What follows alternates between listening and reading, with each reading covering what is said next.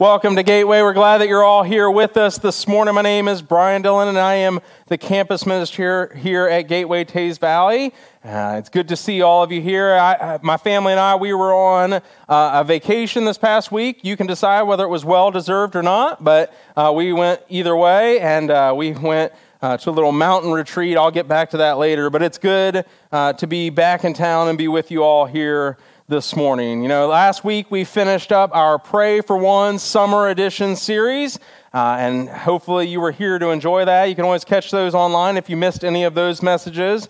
Uh, earlier in the summer, we did a series called Themes of Genesis, and during that, we said that later in the summer, which starting next week, we're going to be covering the book of Revelation. And so, uh, starting next week, we're going to cover uh, start a series on Revelation because it, we believe that if we can get the beginning of the book figured out a little bit and make sense a little bit of the end of the book, well, maybe the middle of the book, uh, middle of the Bible, will make a little bit more sense for us.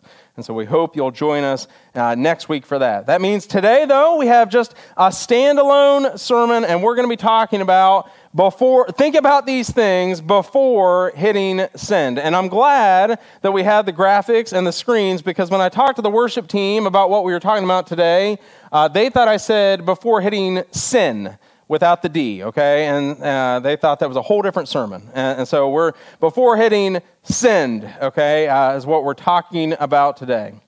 You know believe it or not this year the ipad became a teenager. You want to feel old? The iPad is now a teenager. Uh, 13 years ago, Steve Jobs officially introduced the iPad on January 27th, 2010. And over that time, it has evolved, and now Apple claims that it can replace your laptop. You can attach a keyboard to it, you got a little Apple Pencil, and it can completely replace your uh, Windows laptop, right? And that's the, what they have. They have many versions, they have pro versions, they have all kinds of versions of the iPad. And its, its popularity has also inspired other tablets like the Kindle Fire, which many young kids, mine included, use to play games on and watch TV on. You know, for those of a certain generation, the TV was your babysitter, or maybe the Nintendo, the Kindle Fire is now the babysitter. Uh, God help us all, right?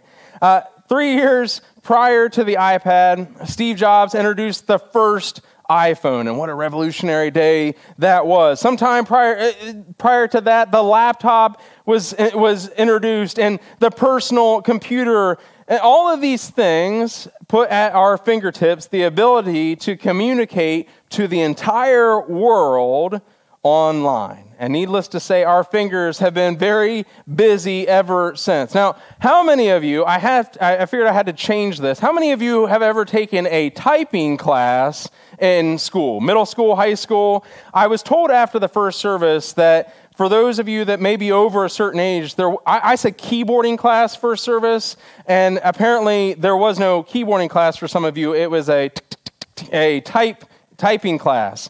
And so, uh, so as not to confuse you, uh, that's what we're talking about here.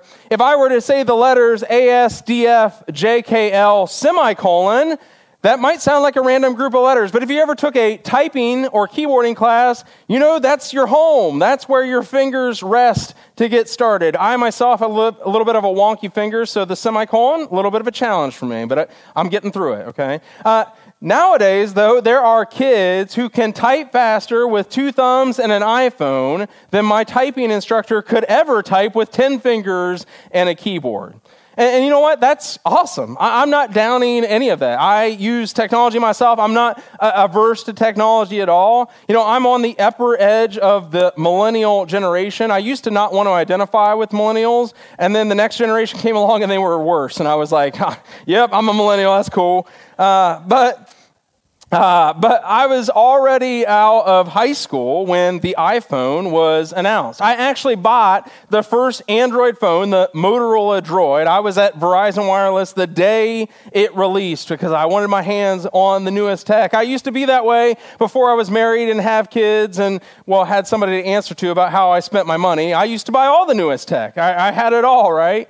I've always been a little bit of a tech nerd, and not only that, I've always been big into the early days of social media. So, yes, I did have an amazing MySpace page, complete with, with the great background and not just my top eight. No, no. I coded it so I could have a top 16. And how many of you remember the battles of, over who was in your top eight or 16 or four or whatever and who wasn't.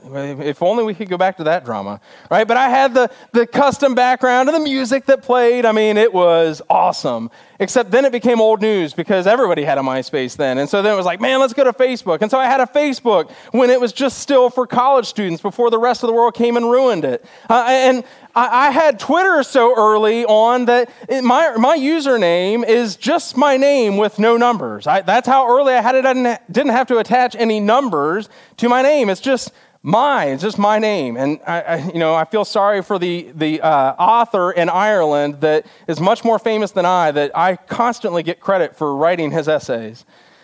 You know, I've been using tech and social media for nearly half of my life. And so I'm not knocking all of this and advising that we should go all Amish when it comes to modern technology, but I am saying this saying that we ought to think very carefully about what we are saying before hitting send.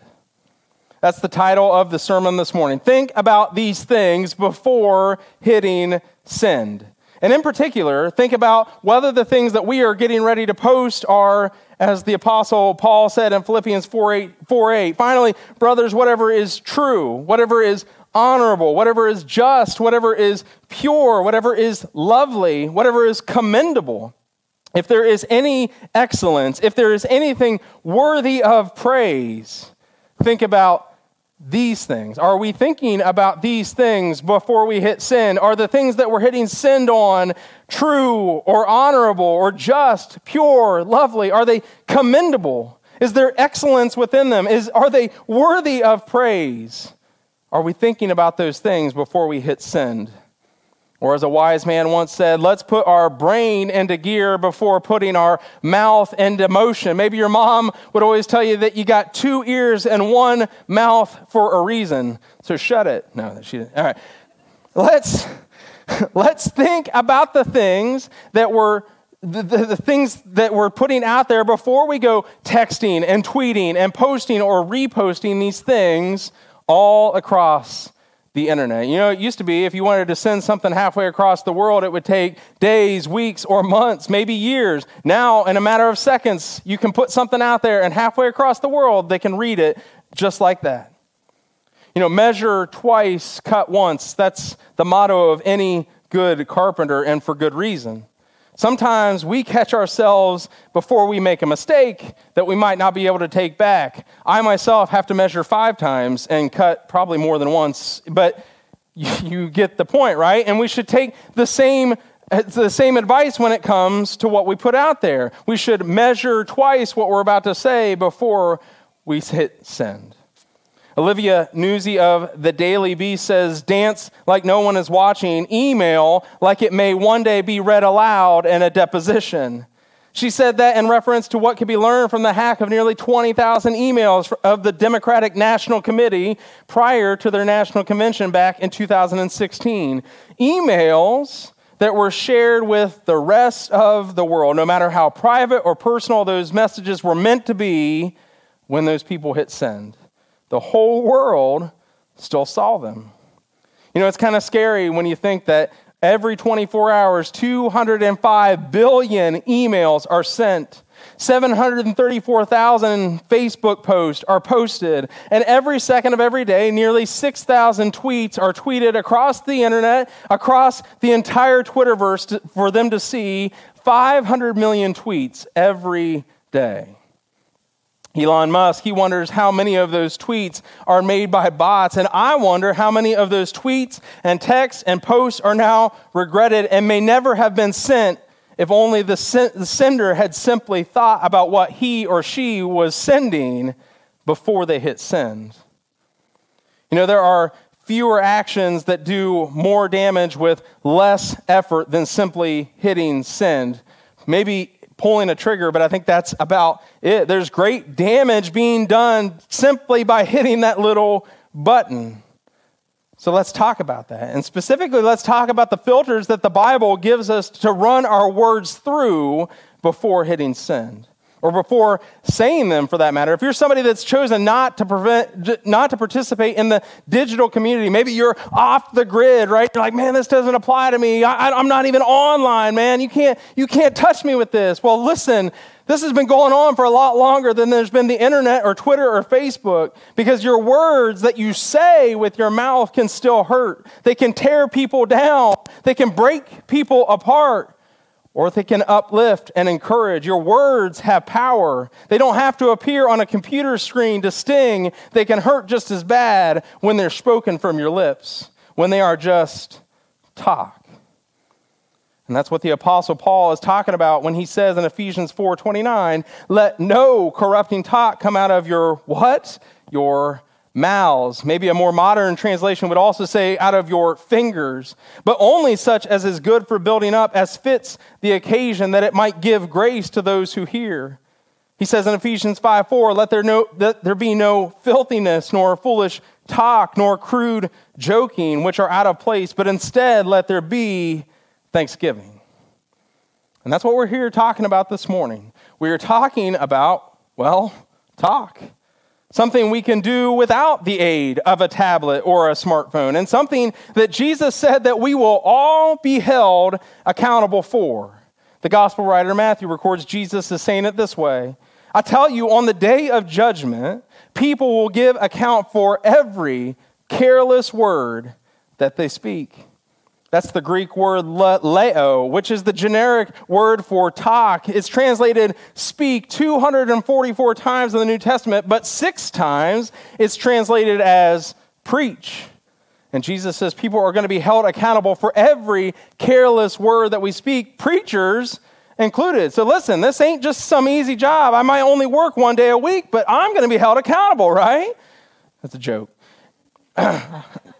the one day a week thing. Anyway, Jesus continues on For by your words you will be justified, and by your words you will be condemned. Man, am I the only one that reads that and shudders to think about all the words that I'm piling up? The landfill of words that have piled up behind me in my life, just waiting me, for me to be condemned for them. That on that day, they, that any one of those could be pulled out that I had to answer for. You know, the latest study that I could find says that men speak an average of 16,000 words a day and women 75,000. I'm just kidding. It's, it's about the same, right? It, stati- statistically, it's about the same. But 16,000 words for all of us, for which we will all be held eternally responsible. Once you, it makes you want to speak less, right? Like, if I could cut that down to like 25, that'd be great. I'll just start grunting like a caveman. I mean, these words, 16,000 come out of my mouth every day. There's over 3,000 words in this sermon alone. And I had to do it twice. So I'm looking at like 6,000, right? That's a scary thought that all of these are under the microscope, especially when the Bible warns that not many of you should become teachers, my brothers, for you know that we who teach will be judged with greater strictness because of the words that we say because of the words that we type. Because words can hurt. Words have power. They have power to hurt, but they have power to help as well. And I'm sure and I hope that many of my words have done at least an equal of those things. For as much as I might have hurt people, I hope that I have helped them as well. Words that I have spoken and words that I have posted. And here we're not just talking about talk anymore, but we're also talking about tech. And all the words that have ever gone out from us on the internet, they stay there, right? You can't erase it with a pencil. You can't put white out over it, right? It's there once it's out there. You know, this sermon is going to be posted on online after we're done here. All of our sermons every week, the audio goes up online for anybody to listen to anytime they ever want ever want to. If they missed it or if they stumble across it one day, whatever it looks like. Our sermons in St. Albans, they're on YouTube, live, in living color, right? They're on there, an archive going years back. And there it's going to sit for who knows how long, for all the world to see or share or ignore, should anyone in the world desire.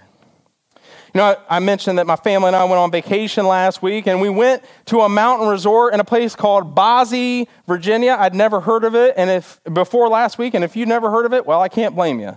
Uh, it, it's tucked into the mountains, a little off the beaten path of I-81, about an hour north of Harrisonburg, Virginia.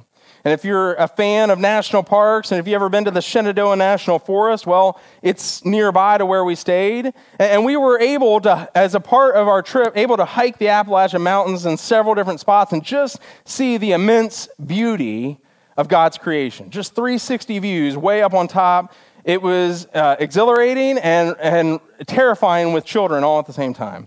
Uh, Ruby got her diaper changed at the top of the mountain, and it was, she'll talk about it for years, I'm sure. Uh, you know, not many people live in, in Virginia. It's mostly farmland in the Shenandoah Valley there. And it felt like most people that you ran into were either farmers or tourists. Uh, you know, it was just a, a strange kind of out there. There were cornfields all over the place. Uh, it, it, also had a very Atlantic coast colonial feel. I don't know how many of you have ever lived or spent much time kind of on the East Coast there. But, you know, one, one thing about, uh, we, we lived in Maryland, in Hagerstown, Maryland, for two and a half years before we moved here and, and came to Gateway. And people are just different. There's a, there's a hospitality about West Virginia and the Midwest that just is not present uh, on the East Coast. And you just kind of have to experience it to know. But I experienced it for three days and I was like, I'm right back. Here we are. Like, people, they don't care. They, they'll be nasty to you. Uh, uh, and it's, it's just that part of the country. But it's not just the people that's different. It, from the, the houses to the churches to the Civil War battlefields, you can just feel a sense of history there. It just fe- things just feel a little bit older there, like there's a little bit more uh, a depth to everything. And it's interesting to see all of these old school churches. It seemed like on every corner there's a little white church, one room uh, with the front doors, the only entrance, and a bell right at the top. They all look the same, but they're Methodist, they're Baptist, they're brethren, you know, they're, they're different denominations, but they all look the same, and you can tell that they've been there for like over 100 years. Maybe they house 50 people. And we went to one of those churches and, you know, it was a pretty amazing thing because as we walk up, man, we were greeted as if we were celebrities. The pastor comes out, he's in his 50s, but you walk, you walk in and he's like, oh man, you guys are not going to believe the reception that you're about to get. And you're like, I don't know what that means, but okay. And so we walk in there, and it's kind of an older crowd, but man, they are just overjoyed that these 11 people have come and doubled their attendance for that Sunday, right? Like they're looking at the graph, and there's going to be a big hump on that one day. Like, whoa, right? Uh, but they treated us as if we were like old friends, and it was, it was great. It was great to be there. Uh, it was a great experience. You know, I got to be honest, leading up to vacation, the thought of going to a church in the middle of the mountains of Virginia, a little bit scary for me, right? I'm like, there's a lot that can happen in a, in a small mountain church where there's no like checks and balances here, right? Like they're just doing whatever, right? It's just the community church. Uh, and I was just really nervous. And I really felt like anything north of weird was gravy, right? Like let's just stay north of weird. Let's talk about Jesus, read from the Bible, sing songs about him. Like, let's not like, it's not like bow down and worship the pastor. Like that's just what I'm hoping for. But it was great. It was a great experience. They were so happy to have us, and they were so kind and welcoming. They, the preacher even asked my father in law to close the service with a prayer, which was weird, but also awesome at the same time. Uh, and I tell you all of this to be funny, but also for a reason. Because here we are in this small mountain church, 30 people there, and they're streaming their service online they sang happy birthday to a guy whose birthday it was who couldn't make it. So we all sang happy birthday to a guy online. They held the cupcakes up. Uh, that, okay. It, it, we're, we're on that weird line, right? Anyway, but, but, uh, but they were doing, and then he kept talking about, well, this will be on YouTube after this. And he kept praying for those that might see this years in advance on YouTube or listen to this sermon years in advance. He was preparing for God to move in a way in the future that you might not be able to see now, that people would stumble across this because it's going to be online forever. He recognized in that moment, in this small church, that it will be there forever. He was praying for the people that would randomly stumble upon this church's sermons because God directed them there. And I don't know if we realize the weight of our words online. Do we realize that people do that? Some people are scrolling through this and that, going down different rabbit trails, and sometimes they will actually stop and read what you have to post. I don't know if you've ever gotten the random eight notifications when you wake up in the morning where somebody liked your photos from eight years ago and you were like, you were up to something. something you, you got taken down a path last night, right? Like, why were you doing that in the middle of the night, right? And, and, so people are going to see the things that we posted or reposted. Some of us have reposted fake news thinking that it was real. And I hope that you know that you posted fake news because there might be some of you here this morning that don't know that you posted fake news, right? You saw this original story that you somehow got a hold of, and, and it was all from the get go just written as satire or as a joke. or worse yet, in our world today, Russian propaganda, right? We got attacks from all sides. And we reposted it as, it, as if it was something that actually happened, but it didn't. It never happened. And worse yet, you might never know that you helped spread something that wasn't true. Friends, we need to be careful what we post or repost on the internet. We need to be able to discern what is true and what is not, whether we should post it or not. And we should need to be careful about how we post what we post. In Ephesians 4 5, Paul tells Christians to speak the truth in love. In Colossians 4 6, he says to let your speech always be gracious, seasoned with salt, so that you may know how you ought to answer each person. Yes, there are things that need to be said answers that need to be given with gentleness and respect. And we need to become proficient in what those answers are. But that's not the proficiency that we're being told to develop here. We're not being told to develop the knowledge of what to answer to each person, but rather how to answer each person. Paul says to do it in love, always gracious and seasoned with salt. And that's what's going to make our answers stand out from the rest of the world.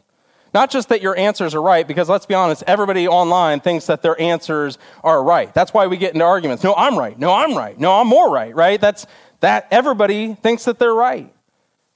But not everyone presents their answers in the same truthful, loving, gracious way. That's where Christians should be shining. That's where we should stand apart and how we present, not what we present. That's what Jesus was talking about in Matthew 5 when he said that you are the salt of the earth. But if salt has lost its taste, how shall its saltiness be restored? It is no longer good for anything except to be thrown out and trampled under people's feet. You are the light of the world. A city set on a hill cannot be hidden, nor do people light a lamp and put it under a basket, but on a stand, and it gives light to all in the house. In the same way, let your light shine before others, so that they may see your good works and give glory to your Father who is in heaven. Our world is not only watching to see what you post, but they're paying real hard attention to see how you post it as well. And that ought to be where we as Christians shine. That ought to be where we stand apart, how we present these things. And that leads us to the last thing to be said this morning, and that is the testimony that we leave behind.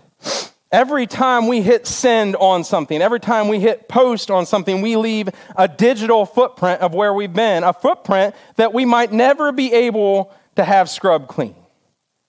It's there forever. I mean, you can delete a tweet, but these days people are quick to screenshot and have receipts on what you said. You can screenshot anything these days, so you, can, you might be able to get rid of your post, but it's still going to be there. It's all there forever for all the world to see, for future generations to see, for your kids and your grandkids to see, and to make up their minds as to what kind of testimony that we have left behind. I like the way that Andy Stanley says it. He says, When your grandkids tell your story, what story do you want them to tell? When future generations tell your story, what story do you want them to tell? And so let's be honest. Do you want your legacy to be how you really stuck it to that one guy on the internet? You really got him good. Do you hope that the eulogy that's read at your funeral will be a record of all the sick burns you shared against the other political party? Do you want your tombstone to read, Here, lay, here, here lays Jim? He owned Iceman 97767 that one time, really good. Is that how you want to be known and remembered? See, these days, your online persona is just as much, if not more, of a testimony of your character than who you are in person. You know, the people who you know in person that have known you for a long time, they might say, man, he's one of the kindest, most sweetest people. But if you're nasty online, you'll be remembered for that just as much. I think there are some of us here this morning that think that online, whatever presence you have online, is all just for fun. It's some kind of game. It doesn't matter. It's, it's fake, right? It's not real. Nobody pays attention. Like your online and social media presence don't matter. Like that's the only logical reason I can think for why some Christians post and share some of the things that they do. Like, oh, nobody's going to remember any of this. But people are paying attention. You can be sure that people are watching. And you're leaving a testimony of whether, whether you believe it or not, you are leaving a testimony behind that future generations will see. And do you realize that your testimony can be checked out and verified or discredited on the internet. By pasting together all the postings that you've left behind, you're leaving a testimony. You know, we obviously live in a world that is increasingly going against the teachings of the Bible. We live in a world that wants freedom without discipline. And when you venture out online, man, it's the Wild West out there. It's easy to find people who will upset you with their beliefs and their lifestyle. Man, isn't it hard not to lash out at them and just tell them how wrong they really are? Oh man, you got to know. I have to tell you. Let me give you an example. Near the beginning of June, there was a bit of an uproar surrounding the Tampa Bay Rays uh, Major League Baseball organization. June is, of course, Pride Month, and many Major League Baseball teams had a Pride night to celebrate that community. The Tampa Bay Rays chose to put a rainbow colored version of their logo on their hats as a, as a way to celebrate Pride Night. And a few of their players, they refused to wear the patch, citing their Christian beliefs as the reason why. They didn't demonize anybody. They didn't tell anyone that they were going to hell if they didn't correct their ways. They simply said, I'm not going to wear that patch because I don't feel like, because of my faith, I can't support Pride Night. I'm just not going to wear the patch. Well, as you can imagine, these players were taken to task, especially on social media, for their bigotry and their closed mindedness. And as much as I've tried, tried to scale back on Twitter these days because, well, I don't need any more drama or negativity in my life, I happened to catch somebody that I follow saying that they were so over people hiding behind the Bible and Christianity to hide their homophobic views. And certainly, there have been many Christians over the years who have wrongfully used the Bible to spread hate against the LGBTQ community. But that wasn't what was happening here. And this person I saw post, he got my blood boiling because he said, Well, I've been through the religious classes in the Catholic Church and I've never seen anything that say homosexuality is wrong, that it's a sin. Like, because uh, I, like I'm the religious expert. I went through my commitment class and my baptism class and they didn't talk about homosexuality there, so everybody's wrong when they say that. Oh man, I was getting upset. And my thumbs, they started itching. Uh, I started typing out a reply tweet certainly faster than my typing teacher ever could type in that class. And I was going to really stick it to this guy Mike from New York City. And then, and then I realized that I was never actually going to do anything. I was never actually going to convince this guy that I've never met or never talked to, I have no influence over, no relationship with, that he was seeing it the wrong way. And thank God I stopped. And I thought about some of these very things that we're being told to think about this morning before I hit send. Because my Christian testimony, the testimony that I leave behind for my kids, for my grandkids, and for the future generations, man, that's at stake as well. Because as much as I would have been, oh, it felt like I was in the right, right, and I could stand on the Bible and I could tell this guy the truth, it's just out there. It's just out there for people to see. And that's what we're being told to think about this morning. And if you're a Christian, you're obligated to think about these things. It's not an option. If you're a Christian, if you, if you follow Christ with your life, you're obligated to follow these things before you hit sin, before you say anything. Think about the kind of Christian or unchristian testimony you'd be leaving behind when we don't think about these things first. Now, if you're not a Christian, I've got good news. because you're under no obligation to do anything. You're free from this. You're under no obligation to think before you speak. You can say whatever you want to say. You might even point to your freedom of speech guaranteed in the First Amendment of the Constitution of the United States and your freedom to say whatever you want to say without thinking about anything before you say it. But even then, even if that's you and you're free from that obligation, I would ask you to consider if that really is the kind of world that you want to live in. Is it really the kind of world that you want to raise your kids in, that you want to be a part of, that everybody just says everything without thinking or being considerate of anybody else? You know, it hasn't been that long ago that the Chief Justice of the United States Supreme Court had to admonish what he called the greatest deliberative body in the world to speak civilly to one another. man, doesn't it just feel like we've lost all civility in our world and in our society? Nobody can speak civilly with those that they don't agree with anymore, those that they don't see eye to eye with anymore. If the U.S. Senate needs to be reminded to speak civilly to each other from time to time, well, maybe the rest of us need that reminder as well. Maybe the whole world would be a better place if we could just start with some civility. Now, that doesn't mean that sometimes there aren't some harsh things that need to be said. I'm not saying that we sit down and become doormats for everybody that goes up against us, but even then, Christians are told everyone should be quick to listen, slow to speak, and slow to become angry. And to keep this sermon from going any longer than it already has, a lot better preachers than I have tried to sum up what the Bible says about all of this by encouraging Christians to do three things to ask themselves three questions before they hit send or before the words come out of their mouth, before saying anything at all. To ask, is it true? To ask, is it kind? And to ask, is it even necessary? Is it true? Is it kind? Is it even necessary? And maybe then we can leave such a Christian testimony behind that we can say with the Apostle Paul, What you have learned and received and heard and seen in me, practice these things, and the God of peace will be with you. If we're leaving behind an unchristian testimony, you cannot say that. You don't want them, you don't want the future generation to practice the things that you have practiced. You know, I've gone through several computers in my life. I, have worn out keyboards. I do a, lot of typing, and I can wear the paint off of those keys in a hurry. And those who know me best are not surprised to learn that the first key that wears out on my keyboard is the backspace key. Always the backspace key. Because I make a lot of mistakes. When I'm typing, that backspace key, man, it's getting a lot of work, even with my wonky finger, right? I try to stretch it up there and I do my best, right? And that backspace key, it's like a magic wand, isn't it? Poof, it's gone. It's like it never was. And that's why the laptop has always been better than like a typewriter. It's always been better than these other things because you, it's like there's no evidence that there was ever anything there. I make a mistake, and all I have to do is reach up with my pinky, and it never existed. Man, wouldn't it be great if we could do that with some of the words that we've said? If we could do that with some of the posts that we put out there, that we shared? Some of the things we've said against other people. See, we can delete our words a lot of times. We can delete a post, but the effect that we had, that our words had, the power that our words had over that person we said it to, will never be forgotten. After the bell's rung, it's pretty hard to unring it. After the toothpaste is out of the tube, you can't stuff it back in, right? People remember those things, and they may forgive you, but it's real hard to forget.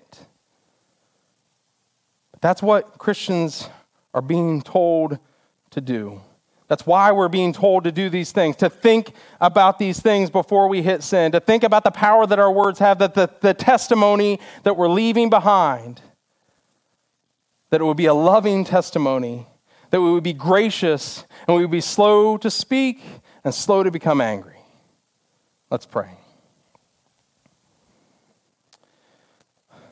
Father God, I thank you so much for your love. And I thank you that that love led to your son Jesus coming and, and dying on the cross for each one of us so that our sins would be forgiven. So that when I make mistakes, they can be forgiven, they can be wiped clean. That my sins can have a backspace key because of Jesus. Because he went to the cross, the spotless lamb went to the cross for each one of us.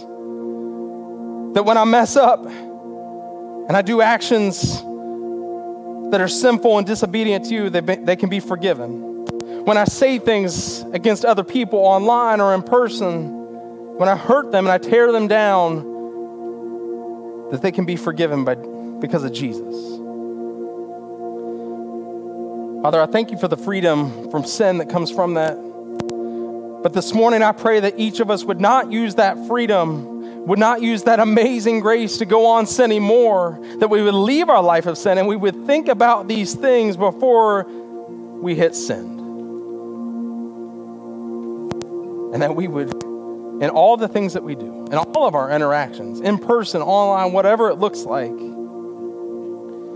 that we would be loving and we would be gentle, that we would be humble. And we would follow not just the words of Paul, but the words of Jesus. That we would love our neighbors the way that he loves us, that we would forgive as he has forgiven us,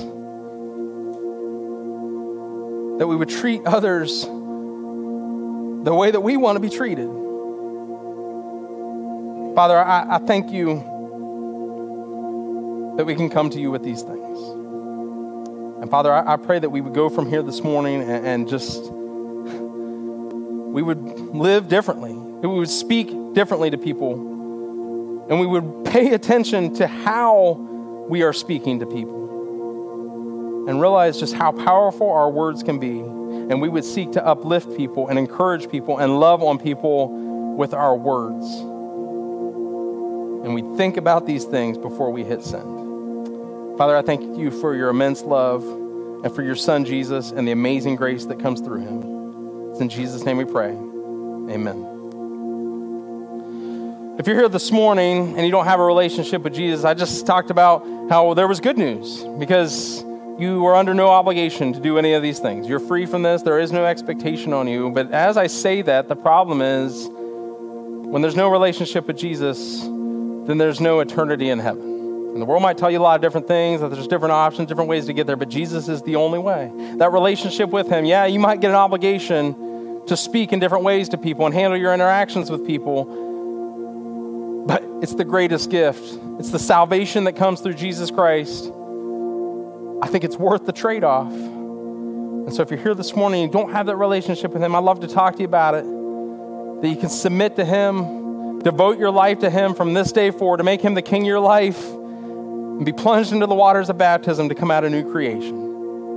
If you don't have that relationship today, there's no better day than, de- than right now to make that decision. So I'll be right down front. I'd love to talk to you about that. If you need prayer this morning, you know, if you've ever been in the mountains, you've ever been anywhere, right? You go on vacation and you just admire the immense beauty of this earth. And you think, man, God created all that. But what makes it even more special to me is that the God that did all of that wants a relationship, a personal relationship with little old me. And because of that, He gives us this gift of prayer that we can bring all of our cares and anxieties and lay them on Him, all the things that we're dealing with, all the baggage, all the burdens, and we can give it over to Him through the, this powerful gift of prayer. And so I'd love to pray with you this morning. If there's something that's going on in your life, I'd love to pray with you, stand next to you as we lift it up to God. So if you have a decision to make or you just need some prayer this morning, I'll be right down front. But I ask that we all stand and sing our final song together now.